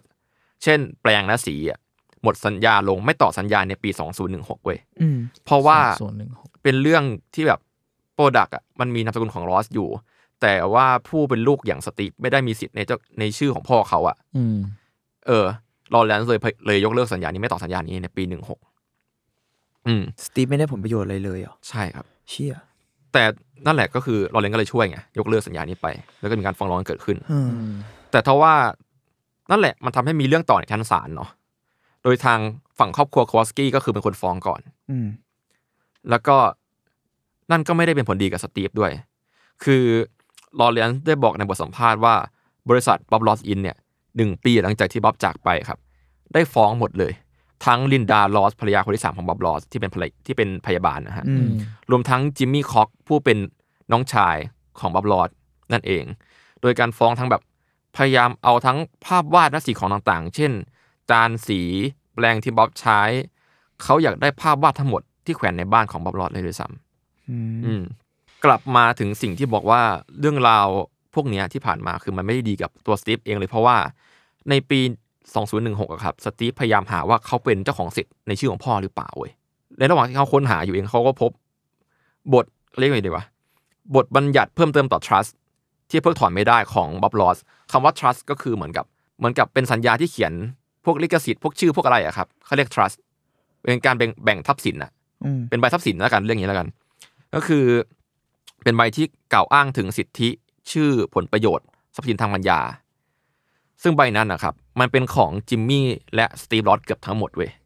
อ๋อฮะ ทุกอย่างที่บ๊อบลอสไม่ได้เซ็นมอบให้กับบ๊อบลอสอินน่ะบ๊อบได้ตั้งสัญญาทรัสนี้ขึ้นมา โดยให้จิมมี่คอกห้าสิบเปอร์เซ็นต์จิมมี่คือน้องชายเนาะแล้วก็สตีฟลอสสี่สิบเก้าเปอร์เซ็นต์ อ๋อ ที่ตั้งแบบนั้นเพราะมองว่าสตีฟยังเด็กอยู่ อืม ก็เลยให้อาตัวเองคือจิมมี่เนี่ยมารับผิดชอบน่าจะทำได้ดีกว่า ให้ก็คือให้ให้จิมมี่ควบคุมสิ่งต่างๆไปก่อน แต่นั่นแหละทำไมสตีฟไม่ได้สิ่งที่พ่อเขาทิ้งไว้ให้ล่ะ อืม ทั้งที่เวลาผ่านมามากขนาดเนี้ยสตีฟไม่ได้รับผลประโยชน์เลย เออนั่นดิ เพราะว่าจากเรื่องคดีสัญญาเรื่องเวเบอร์เมื่อกี้เนาะที่เรื่องบดักลายยกเลิกอะไรอย่างเงี้ยทำให้สตีฟไม่รู้ว่าอาของเขาอะครับจิมมี่คอกอะเซ็นมอบสิ่งเหล่านี้ในสัญญาทรัสต์ให้กับบอมลอดอินไปแล้ว อ่า เรียบร้อย เกม อืมโดยอ้างว่าเป็นการเซ็นเพื่อยุติข้อขัดแย้งเมื่อนานมาแล้ว ในเอกสารเขียนไว้ตั้งแต่ปี 1997อะ ก็คือเขาเซ็นไว้ตั้งแต่หนึ่งเก้าเก้าเจ็ด อืมแบบ แล้วเขาเพิ่งรู้ตอนสองพันสิบ สอ ห ง ก พันสิบหกโอ้โห เออ แซด จิมจิมมี่น่าจะรู้นะนะแต่ว่าสตีฟที่ไปหาตามหาความจริงถึงของสิทธิของตัวเองอะ ไม่เคยรู้เรื่องเนี้ย ไม่เคยรู้เรื่องนี้แล้วมารู้ตอนปีหนึ่งหกตอนตอนตอนตอนที่มีคดีเรื่อง ต้องการเอาชื่อคืนมาของประดักไลเวเบอร์อืม นั่นแหละ แล้วเอกสารเขียนไว้ตั้งแต่ปีหนึ่งเก้าเก้าเจ็ดอะแสดงว่าหลังจากมันเกิดขึ้นหลังจากที่บ๊อบตายตอนปีเก้าห้าได้ไม่นานเองนะสองปีเองอะซึ่งมันเป็นสิ่งที่ตรงข้ามกับสิ่งที่บ๊อบต้องการก่อนตายมาก ๆ อืม แล้วก็ในสารคดีที่ผมดูอะครับ มันก็มีเทคขึ้นมาเลยว่า จิมมี่คอกปฏิเสธให้สัมภาษณ์ในสารคดีนี้ด้วย อืม โดยอ้างว่ากลัวถูกฟ้องโดยครอบครัวโควอสกี้ ก็แล้วแต่วิจารณญาณว่าผู้ชมจะเลือกเชื่อแค่ไหนนะ อืมอืม อืมกล่าวก็คือในปี 1996 เนี่ย ตอนที่บริษัทบ๊อบลอสอะได้ทำการฟ้องทั้งเรื่องทั้งฟ้องเรื่องที่ดินด้วยนะ แล้วก็ trust ด้วย เพื่อให้คดีความเนี้มันหายไปเนาะ จิมมี่ก็เลยเซ็นเอกสารเนี่ย โดยที่แบบบ๊อบลอสอินอะเอาเอกสารมาวางต่อหน้าเขา ลินดาภรรยาคนที่สามก็ทำแบบเดียวกัน ผลตอบผลสุดท้ายก็คือเป็นการเซ็นมอบสิทธิ์ทุกอย่างให้กับบริษัทนี้ทั้งคู่ อ๋อ พูดง่ายๆคือการที่บ๊อบพยายามแตะขับสินตัวเองไปได้หลายทาง เจ๊งหมดเลย เจ๊งหมดเลย อืม อืมและแน่นอนว่าสารคดีเนี่ยครับครอบครัวโควอสกี้ก็ไปเสียดการให้สัมภาษณ์ในสารคดีเช่นกัน อืม อืม จะอย่างไรก็ตามนะ ในปี 2019 เนี่ยสตีฟลอสก็นั่นแหละ แพ้คดีต่อบริษัทบับลอสในเรื่องเมื่อกี้ อืม และที่ผ่านๆมาก็แพ้หมด การยื่นอุทธรณ์ต่อไปก็เป็นไปด้วยความยากลำบาก เพราะว่าชาวฝั่งสตีฟเองก็ขาดเงินทุนแล้ว แล้วก็เจอเรื่องการขวดเอกสารตอนปี 1997 เนี่ย ก็แพ้จริง อืม ๆ เพราะว่า มันเซ็นหมดแล้ว เซ็นหมดแล้ว มีหลักฐานนะ ใช่ คือจะมาถ้าเอาเชิงเชิงชั้นศาลเนาะ มันก็ยื่นอุทธรณ์แล้วก็เอาเอาทนายมาสู้ต่อได้แหละ แต่นั่นแหละขาดเงินทุนน่ะ เป็นคนธรรมดา แล้วยังไงก็แพ้ เพราะว่าถ้ามันเซ็นแล้วอะ อืม สองคนนั้นเซ็นเรียบร้อยแล้วมันมันยังไงก็รอดยากอยู่ดี อืมมันยากมันยากทำให้ตอนเนี้ยครับ บริษัทบ๊อบลอดอะ ผูกขาดสิทธิทั้งหมดในชื่อของบับลอนและลักษณะที่คล้ายเคียงกันไปแล้วเว้ยอืมทำให้สตีฟไม่เคยได้รับผลกำไรเลยจนถึงทุกวันนี้ อืม หลังจากเรื่องคดีจบ สตีฟก็เลยกลับไปอยู่ที่ฟลอริดาครับ ไปอยู่อย่างสันโดษ แต่ว่าด้วยการติดต่อจากเดนน่าเจสเตอร์คนผู้ที่เป็นเพื่อนกับพ่อของตัวเอง อืม แล้วก็เคยเป็นเพื่อนร่วมงานในยุคแรกด้วยนะ คือในยุคแรกอะครับ ตอนที่เปิดเวิร์กช็อปสอนอะมันมีทั้งทั้งตัวบ๊อบลอส ตัวเดนน่าแล้วก็ตัวสตีฟเป็นจานสอนในคลาสนั่นเอง อืม คือดันน่าบอกว่าอยากให้เขากลับมาทำสิ่งที่ดีที่สุดที่เขาทำได้เว้ยก็คือ สอนผู้คนไปทั่วทั้งอเมริกา เหมือนกับสิ่งที่พ่อเขาต้องการ เพื่อจะหวังจะมอบแฮปปี้เอ็กซ์เดนให้กับทุกคนน่ะ อื อื ม มก็เป็นสิ่งที่ฉุดล้างทำให้สตีฟมีกำลังใจใช้ชีวิต แล้วก็ทุกวันนี้สตีฟก็มามาเปิดสอนคลาสร่วมกับแดนน่าแล้วก็แยกย้ายกันไปสอนผู้คนต่างๆทั่วอเมริกา อืม เพื่อรักษาสิ่งที่พ่อสร้างไว้ประมาณนั้น โอเคครับ เรามาพักเบรกกันสักครู่ครับ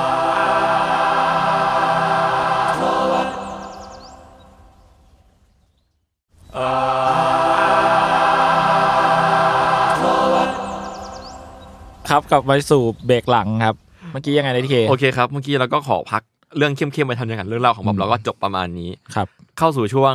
รู้ก็ได้ไม่รู้ก็ดีกับบ๊อบลอสแล้วกันครับ เป็นฟันแฟกที่ผม อ่ะ เพิ่ง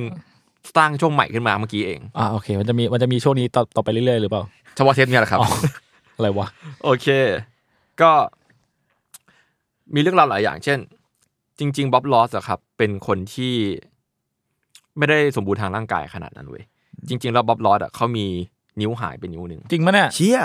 เออคือ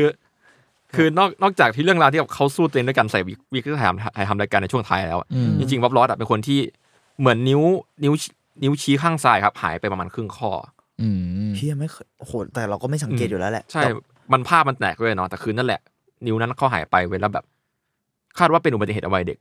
อืม แต่นั่นคือก็ไม่ให้เอฟเฟกต์การวาดรูปเขาเลยอะ อ่า อันนี้ก็เป็นฟันแพ็กเล็กๆ แล้วก็รายการ Joy of Painting อะครับ คือปกติแล้วอะเอ่อซีซั่นหนึ่งอาจจะถ่ายจบภายในสองวันด้วยซ้ อืม ำอืม ในช่วงหลังๆนะ โหอัดอยู่นะ อัดอัดอัดหนักเลย ซีซั่นหนึ่งสองวัน เขาต้องนอนไหมนะไม่น่าเขาไม่น่าได้นอนนะ สิบสามตอนนะ อืม โอ้เชี่ยเถื่อนมากเลย อืมประมาณนั้น แล้วก็ช่วงแรกเนาะบ๊อบทำการบ้านในการวาดภาพตัวอย่างมาก่อนเว้ยก่อนที่จะมาวาดภาพจริง อืม ยังไม่นับกับแบบรูปที่ถ่าวาดแยก เพื่อเอาไว้ถ่ายโค้ดอัพช็อตอีกนะ อืม ทำให้บางเทปอ่ะอาจจะมีภาพถึงสามภาพเนี่ยตั้งอยู่เนี่ยตรงนั้นด้วยก็ได้ครับ แล้วก็มันนั่นแหละมันเป็นไปได้ว่าช่วงชีวิตของบ๊อบอะจะพะจะวาดภาพมาเยอะมากๆเกินพันอย่างแน่นอนอะแล้วก็ช่วงหลังๆเองครับบ๊อบจะเอาภาพวาดที่เป็นวาดภาพการบ้านอ่ะ ออกไปแล้ว ไม่ใช้แล้ว แล้วก็ใช้การจดจำเพื่อมาวาดแทน เพื่อให้วาดได้อย่างไม่มีสะดุด แล้วก็อาจจะเพราะว่าฝีมือบ๊อบลอดไปถึงขั้นนั้นแล้ว อืมอืม ประมาณนั้น และอีกแฟกต์หนึ่งก็คือ แม้รายการนี้จะดังแค่ไหนก็ตามบ๊อบดอตไม่ได้รับรายได้ขนาดนั้น เพราะว่าเป็นช่องทีวีสาธารณะ เรียกว่าแทบจะฟรี อืม ฮะแทบจะฟรีเลยเหรอ บางสื่อเขียนข่าวไว้เลยว่า he never made any money from his show ฮะ อ๋อแบบหมายถึงว่าจากจากโชว์นี้อย่างเดียว อืมอืมมันเป็นทีวีสาธารณะแหละก็แบบรายได้หลักๆของบ๊อบลอสก็คือมาจากการที่ตะเวนเปิดคาร์ดเวิร์กช็อปโปรดักต์สีอุปกรณ์ต่างๆนานารวมทั้งการขายงานศิลปะ ภายใต้เครือบ๊อบลอสอินเป็นหลัก อืม อืม อ๋อ โหด้วยก็ดาร์กอยู่ดีอะ ก็ก็ดาร์ก ฟั อยู่ดี แฟกต์ นี่ ฟันเป็นฟันแฟกที่ไม่ฟันเท่าไหร่ โอเค แซด จริงๆ ฟันแฟกก็คือเรื่องแบบผมบับร้อนของจริงไหมไงแต่พูดไปแล้ว อ่าใช่ใช่ อ๋อ โอเค ผมขอโทษ นอันนั้นมีฟันอยู่เดียวที่เหลือไม่ค่อยฟันละแล้วก็สุดท้ายก็คือบ๊อบลอสนะครับ มีชื่อเสียที่ล่ำลือกันคืองานของบ๊อบลอสอะครับ มีโอกาสปลอมสูงมาก อืม ยังไง คื นะ คืองานของบ๊อบลอสอะมีโอกาสที่เราไปซื้อข้างนอก เป็นของปลอม อาจจะเป็นของปลอมสูงมาก อ๋อ มีมีแอนเนตคอกี้ได้แสดงฝีมือด้วยกันบอกว่าเขาเป็นคนเดียวที่สามารถตรวจสอบงานแท้ของบ๊อบลอดได้ด้วยซ้ำแต่ทว่าเพื่อนของบ๊อบอะครับ อย่างดันน่าเจสเตอร์บอกว่าสิ่งเนี้ยมันมันไม่บูมันบูชิด เพราะว่ายังไงล่ะลองวิเคราะห์กันดูนะครับ ผมเห็นด้วยนะที่ว่างานของบ๊อบลอสอะของปลอมเยอะ ใช่ เพราะว่างานของ ค บ๊อบลอส พิสูจ อะ น์ มันเป็นสิ่งที่ง่ายเนาะ อื มันแบบมันเป็นภาพวาดแลนด์สเคปอะครับด้วยเทคนิคเวทออนเวทซึ่งเป็นเรียกง่ายว่าเอกลักษณ์มันก็ไม่ค่อยมีเนาะพูดแบบใจร้ายหน่อย แต่มันก็เป็น traditional ไง ก็ถูกต้องแล้ว แล้วก็นักวาดภาพปลอมๆเก่งๆเนี่ยสามารถทำได้แน่ๆครับ สิ่งเดียวที่ยืนยันภาพวาดของบ๊อบลอสว่าเป็นของจริงก็คือลายเซ็นของบ๊อบลอสแต่ลายเซ็นของบ๊อบลอสปลอมง่ายมาก อ้าว เป็นก็เขียนว่าบ๊อบลอสเลยครับไม่ได้ไม่ได้เป็นลายเซ็นนะครับ โอเค เขียนว่าบ๊อบลอสด้วยสีแดง เข้าใจได้ อืมทำให้นั่นแหละเดินเพื่อนๆก็มองว่า คนที่จะมาตรวจสอบว่างานไหนเป็นงานจริงอ่ะมันตรวจยากมากเว้ยของปลอมก็น่าจะเยอะ อืม ประมาณนั้นครับ ก็คือปลอมได้ชิวๆแหละ โอเค จริง ๆ แล้วครับสารคดีที่ผมดูมาก็คือ Bob Ross Happy Accident Betrayal and Greed เนาะ อืม ยังมีดีเทลอีกมากที่ผมยังไม่ได้พูดถึงนะ อืม เช่นแบบรสนิยมของเขานิสัยน่ารักน่ารักของบ๊อบลอดเช่น ชอบรถซิ่งอะไรอย่างเงี้ยเอ่อความสัมพันธ์แปลกๆ ระหว่างบ๊อบกับแอนเนตควอสกี้ก็ดี ที่เป็นทฤษฎีสมคบคิดนะ แล้วก็ขั้นตอนของการอัดถ่ายทำรายการ รวมทั้งแนวคิดต่างๆ ของบ๊อบอีกมากมาย ก็มีมากมายในสารคดีนี้นะ อยากให้ไปลองตามดูกันแล้วกัน แล้วก็อาจจะได้แรงบันดาลใจหลายๆอย่าง ในสารคดีนี้ก็ได้ เพราะว่าบ๊อบลอดแบบมีคำพูดดีๆเยอะมากในสารคดีนี้ แต่ว่าจริงๆก็คือมันมีข้อสังเกตหนึ่งเว้ยก็คือ มันมีสารคดีอื่นด้วย ที่เป็นสารคดีของบ๊อบลอดเองในช่องบ๊อบลอดอินใน YouTube อ๋อ แล้วเนื้อหาของสารคดีอะครับ มันค่อนข้างจะตรงกันข้ามกับสิ่งที่สารคดีเน็ตฟิกพูดพอสมควร อืม ก็เข้าใจได้แล้วเข้าใจได้นะ ก็คือมันเป็นสารคดีที่เน้นเล่าประวัติบ๊อบเลยเว้ยแล้วก็พูดเกี่ยวกับครอบครอบครัวควอสกี้เป็นส่วนใหญ่ อืม ในฐานะแบบเพื่อนแล้วก็หุ้นส่วนธุรกิจ แล้วก็พูดถึงสตีฟน้อยมาก พูดประมาณว่าแบบมีลูกชายแล้วก็ลูกชายไม่ได้สนใจในการทำรายการต่อจากพ่อประมาณนั้นพูดแค่นั้นเองผมไปดูมาแล้วก็แล้วแต่ผู้ชมจะเลือกจะเชื่อถือนะว่าอะไรจริงไม่จริงเนาะ อืมอืม สามารถไปดูสารคดีทั้งคู่ได้ ลองศึกษาดูว่าอยากเชื่ออะไรนะครับ ก็เวทเวทเอา อืมผมทำหน้าที่แค่เล่าอีกมุมมองให้ฟังให้เฉยๆแล้วกัน อืม แล้วก็ตอนเนี้ยฮะเดดฟลิกอ่ะเคยมีสารคดีของบับลอนหนึ่งชื่อ Beauty is Everywhere เมื่อนานมาแล้ว พูดชื่อเขามา ไม่เป็นไร ไม่เป็นไรหรอก ให้สปอนเข้าแล้ว เออ หน้ต่อ แต่ว่านั่นแหละเผื่อพูดไปแล้วแต่ว่านั่นแหละตอนนี้สารคดีนี้มันหายไปแล้วเว้ยแล้วก็มีสารคดีแล้วก็มีสารคดี ไอเนี่ย เอามาก แท รีด น มาแทน อืมอืม ก็เลยคิดว่า มันมีอะไรหรือเปล่าวะ แต่แต่คุณยังไม่ได้ดูอันแรกใช่ป่ะ อัน ที่ มันมันนานแล้วผมดูไม่ทันเลย อ่าๆ เออ แต่นั่นแหละมันมาเหตุผลอะไรที่เน็ตฟิกเอาสารคดีนี้ออกแล้วสารคดีตัวเก่าออกแล้วเอาอันนี้มาแทนอะ อือื ผมก็ไม่ทราบได้ ก็แล้วแต่วิจารณญาณแต่ละท่านละกัน อืมอืมอืม อืม และตอนนี้บ๊อบลอสอินก็มีโครงการทริบิวบ๊อบลอสเนี่ยนะ เหมือนแบบพยายามตั้งไอคอนิกต่อจากเขาอะครับแบบ มีการจัดคลาสหาทำ YouTube หานักวาดเก่งๆ มาสอนวาดรูปในเทคนิคแบบบ๊อบลอสอะไรอย่างเงี้ย อืมอื อื ม ม แต่นั่นแหละ พอผมเห็นว่าแบบบ๊อบลอสอินทำการทริบิวบ๊อบลอสอะผมก็สงสัยว่าถ้าต้องการจะทำอย่างนั้นทำไมไม่ให้ลูกของบ๊อบลอสอย่างสตีฟอะมามาทำรายการล่ะ อืม อืม ทั้งทั้งๆที่ลูกหรือว่าเพื่อนของบ๊อบลอสที่ทำเวิร์กช็อปด้วยกันนะก็ตระเวนสอนคนมากมาย เหมือนกับที่บ๊อบเคยทำอยู่แล้ว อืม ฝีมือก็ก็คุ้นเคยกันดีอะ อืม ทำไมไม่ใช้เขาล่ะ เพราะมันแค่แบบเกิดการแตกหักบางอย่างมัน อืมอืม แล้วแบบมันก็แค่เอาชื่อเขามาใช้ตลอด อืมผมเลยคิดว่า เรื่อย มันไอเรื่องสิ่งที่แตกหักกันในสารคดีอะอาจจะเป็นความจริงสูงก็ได้ ๆ ไง อืมอืม เพราะอันนี้เป็นข้อสังเกตที่ผมสังเกตในช anel เขาเนาะประมาณนี้แล้วกันครับ ก็ไปดูสารคดีหลายๆอันกันได้ครับ แล้วก็วิเคราะห์ดูว่า อยากจะเชื่อสิ่งไหนเนาะ อืมอือืม ม อืม ประมาณนั้นครับ อาร์ทเวิร์ดอีพีนี้ก็ประมาณนี้ครับ ติดตามฟังอาร์ทเวิร์ดได้นะครับ ทุกวันพฤหัสครับผม ทุกช่องทางของสมาร์ทพอดแคสต์ครับผมแต่วันนี้พวกเราผม 3 คนครับ ลาไปก่อนครับผม สวัสดีครับ สวัส สวัสดีครับ บ